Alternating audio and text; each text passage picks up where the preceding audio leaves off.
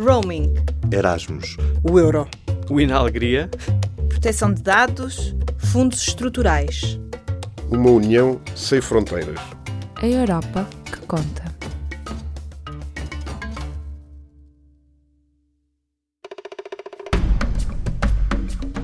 Esta semana, no programa Europa que Conta, descobrimos mais sobre o apoio direto da União Europeia aos defensores de direitos humanos.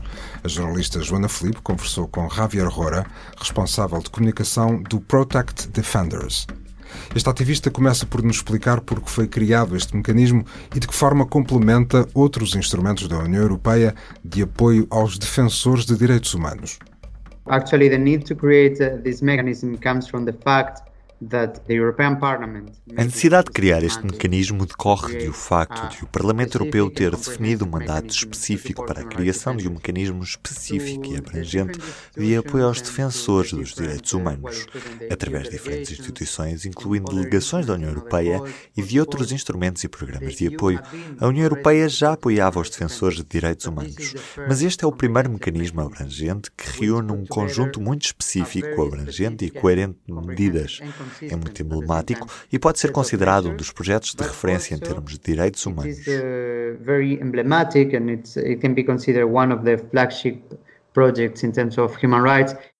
Este mecanismo é gerido por 12 organizações não governamentais. Quais as vantagens deste modelo? Um dos benefícios deste consórcio é que, juntas, estas 12 organizações permitem chegar a praticamente todos os lugares do mundo. Algumas delas são mesmo federações de entidades. Por isso, podemos dizer que mais de 2 mil organizações, incluindo organizações locais, podem facilmente aceder e assinar este mecanismo.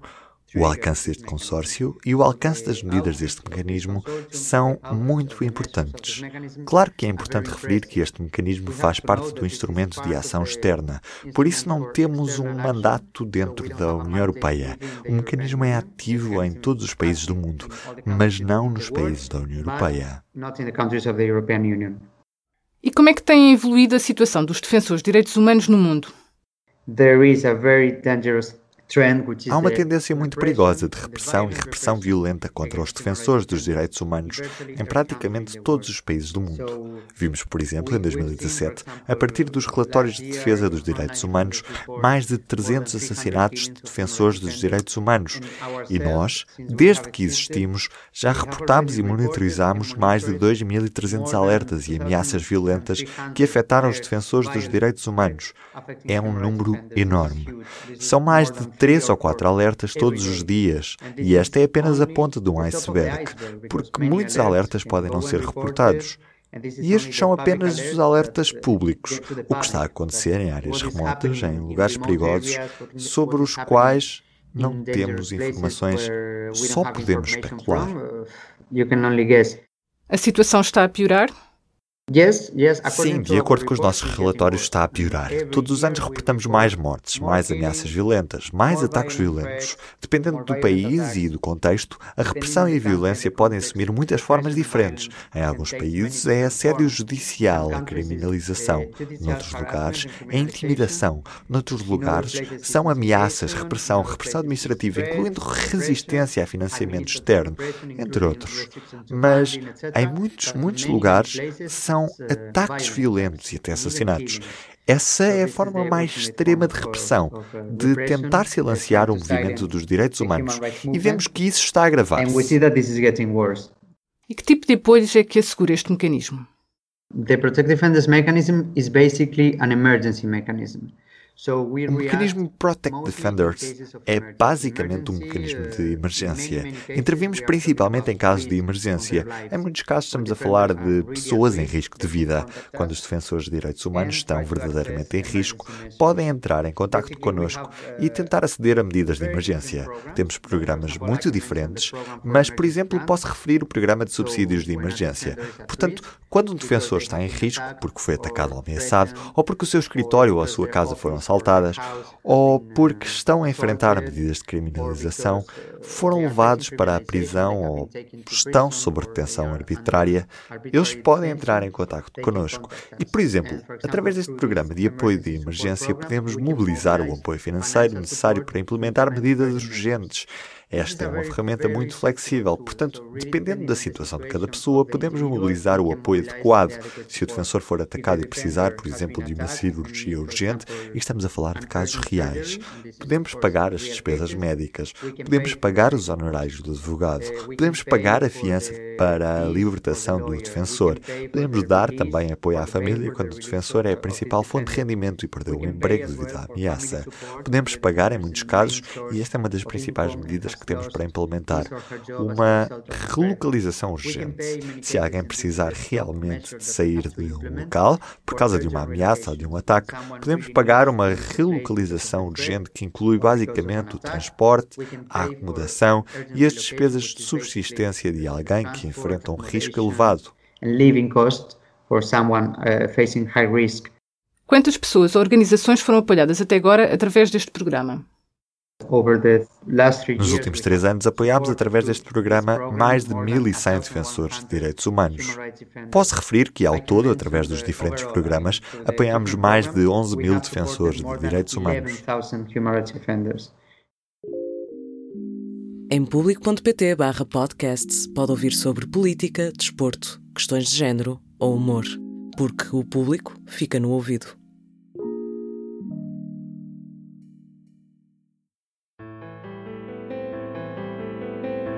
Global Campus of Human Rights é uma rede de 100 universidades de sete regiões do mundo que prepara todos os anos cerca de 250 profissionais para trabalharem em prol dos direitos humanos.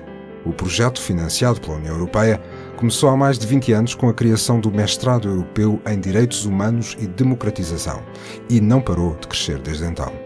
Em Portugal fazem parte a Universidade de Coimbra e a Universidade Nova de Lisboa. Vital Moreira, diretor deste mestrado em Portugal, explicou à jornalista Joana Felipe os benefícios deste programa. A maior parte dessa gente está em organizações intergovernamentais, está na União Europeia, está nas Nações Unidas, está no Conselho da Europa, está em missões diplomáticas, está em, em ações humanitárias, está no meu centro aqui, o meu Centro de Direitos Humanos, neste momento tem quatro investigadores e três deles foram mestrados em em Veneza. Portanto, criámos verdadeiramente um saber em conjunto de especialistas em direitos humanos que uh, estão preparados para ensinar, para investigar, para aconselhar, para fazer ação humanitária e é essa a grande contribuição da União. E ao, ao ao cabo traz uma sinergia enorme. Uh, havendo 50 universidades a contribuir, é melhor do que haver duas ou três. Este foi desde sempre a chave do projeto.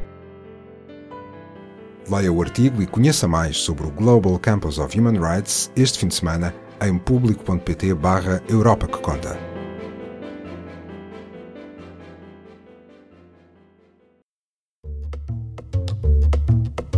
O que fazem os membros do Parlamento Europeu em Bruxelas e Estrasburgo?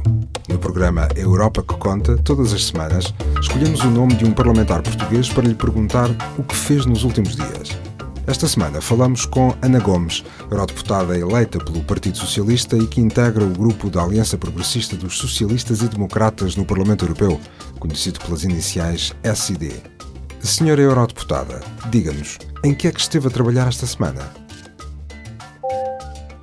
No primeiro dia, na segunda-feira, destaca a participação na reunião da Comissão LIBE, Justiça de Assuntos Internos e Liberdades Cívicas, uma discussão sobre o custo da falta da Europa na política de asilo e as implicações para um caso que estava nas parangonas de jornais, tanto que até o próprio Papa fez um apelo aos governos europeus para que se organizassem para receberem os náufragos uh, no navio Sea Watch que estavam ao largo, há 17 dias ao largo de Malta e não podiam desembarcar. E portanto tivemos uma discussão forte, intensa, de pressão política sobre a Comissão, mas também sobre o Conselho, os governos, para resolverem a situação e felizmente a situação foi ontem desbloqueada. Na terça-feira tivemos uma reunião do grupo de trabalho A, digamos, do nosso família política para preparar o próximo plenário e aí decidimos o que é que íamos propor, por exemplo, de resoluções de urgência. Eu propus, em particular, uma resolução de urgência de direitos humanos sobre o Brasil, designadamente sentada na questão dos índios, até por causa do, do, do desmantelamento da FUNAI. Propus também uh, uma resolução de urgência sobre Azerbaijão, porque há um caso concreto de um jovem blogger que está na prisão e que está em greve da fome e cuja vida está em risco e em que uma resolução do Parlamento Europeu pode ser essencial para, para salvar a vida e a urgir a sua libertação. Também fiz cartas, pus a circular para vários colegas, uma sobre a situação na Nicarágua, que neste momento já consegui, em três dias, tenho já 28 colegas a, a co-assiná-la comigo, mas fui eu que, portanto, a redigi e pus a circular. E também fiz uma carta a Federica Mogherini sobre a situação de um homem de negócios austríaco iraniano que está preso no Irão e que, obviamente, é um caso, foi a família que me contactou e que pediu que me interessasse, portanto, foi um dos assuntos que tratei neste dia. Terça-feira destaque também uh, ter recebido uma visita do embaixador do Líbano aqui junto da União Europeia em Bruxelas, eu não o conhecia e fiquei muito sensibilizada porque ele vinha agradecer-me o meu papel na resolução e no relatório que aprovámos no mês passado, em dezembro, sobre terrorismo, da Comissão Especial de Terrorismo, em que eu fui coordenadora e onde tive um papel exatamente na redação do texto e no afastamento da linguagem que era uh, ofensiva e contraproducente uh, para muitos países muçulmanos, que são obviamente nossos parceiros e que são aqueles que dão as principais vítimas, porque a maior parte das vítimas do terrorismo não são europeus, são cidadãos uh, de todo o mundo de confissão muçulmana uma série de outros encontros e tive muitas conversas telefónicas. Fiquei muito sensibilizada, em particular, com uma entrevista de um jovem eh, estudante de jornalismo belga que está a fazer um, uma banda desenhada sobre o caso dos Omega Diamond. E, portanto, eh, como ele sabe que eu tenho agitado esse assunto e, e procurado ajudar as autoridades angolanas agora a recuperar eh, e a ir ao processo e recuperar isso, ele veio fazer-me essa entrevista e, o, e a ideia dele era muito interessante porque ele tem uma banda desenhada uh, sobre o, o caso. Na quarta-feira, Participei numa conferência que houve aqui no Parlamento sobre a proteção de whistleblowers, portanto, lançadores de alerta. Estamos a, a trabalhar uh, numa diretiva sobre isso e há muitas resistências no Conselho. E participei na reunião do grupo, onde fizemos assim um pouco o ponto da situação e, o, e, a, e, as perspectivas de lançamento da própria campanha eleitoral. Falámos dos vários casos complicados, Brexit, etc. E foi aí que eu entendi anunciar ao grupo que não me ia recandidatar e, e chamei a atenção que não basta ter programas bonitos, e, isto é, com bons conteúdos e boas propostas, é preciso ter credibilidade, é preciso ter consistência nas políticas. E quando nós temos vários governos da nossa família política que eh, contradizem pelas suas ações aquilo que está nos nossos programas, de facto temos um problema de credibilidade.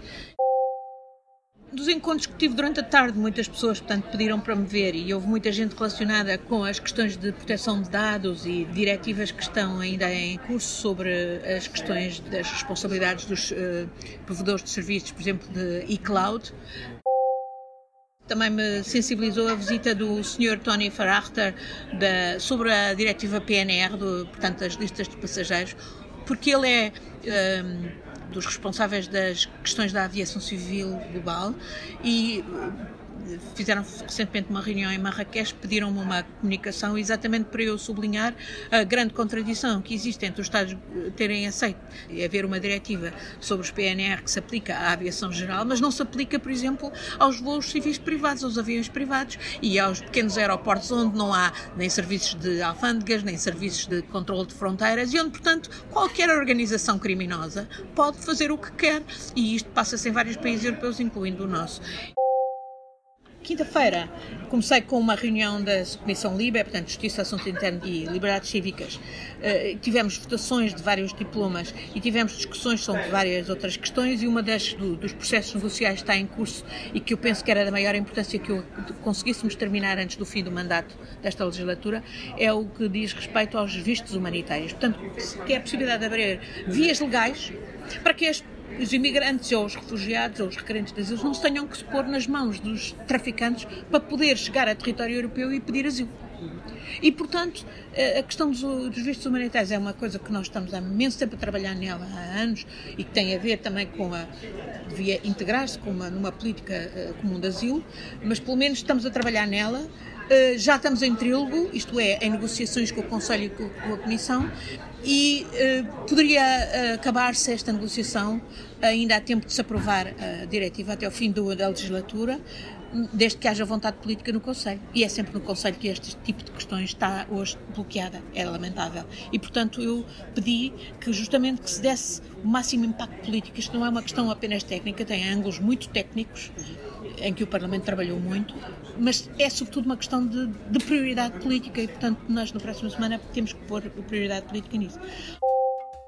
Esta tarde tive em várias conversas e encontros com desde alguém da Universidade de Leeds sobre o processo de reconstrução da Líbia, até agora uma pessoa da Universidade de Gadjah Mada na Indonésia sobre a política humanitária da União Europeia. Tenho estado a preparar também encontros e uh, audições que vou ainda realizar eh, até ao fim do mandato e designadamente a próxima, que é ainda este mês, que é sobre a situação em Moçambique do ponto de vista deste, do impacto deste grande escândalo sobre corrupção e também do, do, da situação de direitos humanos, porque eu acho que o, caso Moçambique merece que nós nos interessemos e apoiemos aqueles que efetivamente querem corrigir o que precisa absolutamente ser corrigido e que está a deteriorar as condições de, do respeito pelos direitos e pela democracia em Moçambique. Saiba mais sobre o que fez a eurodeputada Ana Gomes em público.pt barra Europa que Conta. Não deixe ainda de acompanhar as últimas notícias sobre o que se passa no Parlamento Europeu e viajar connosco por esta Europa que Conta. Nós contamos consigo.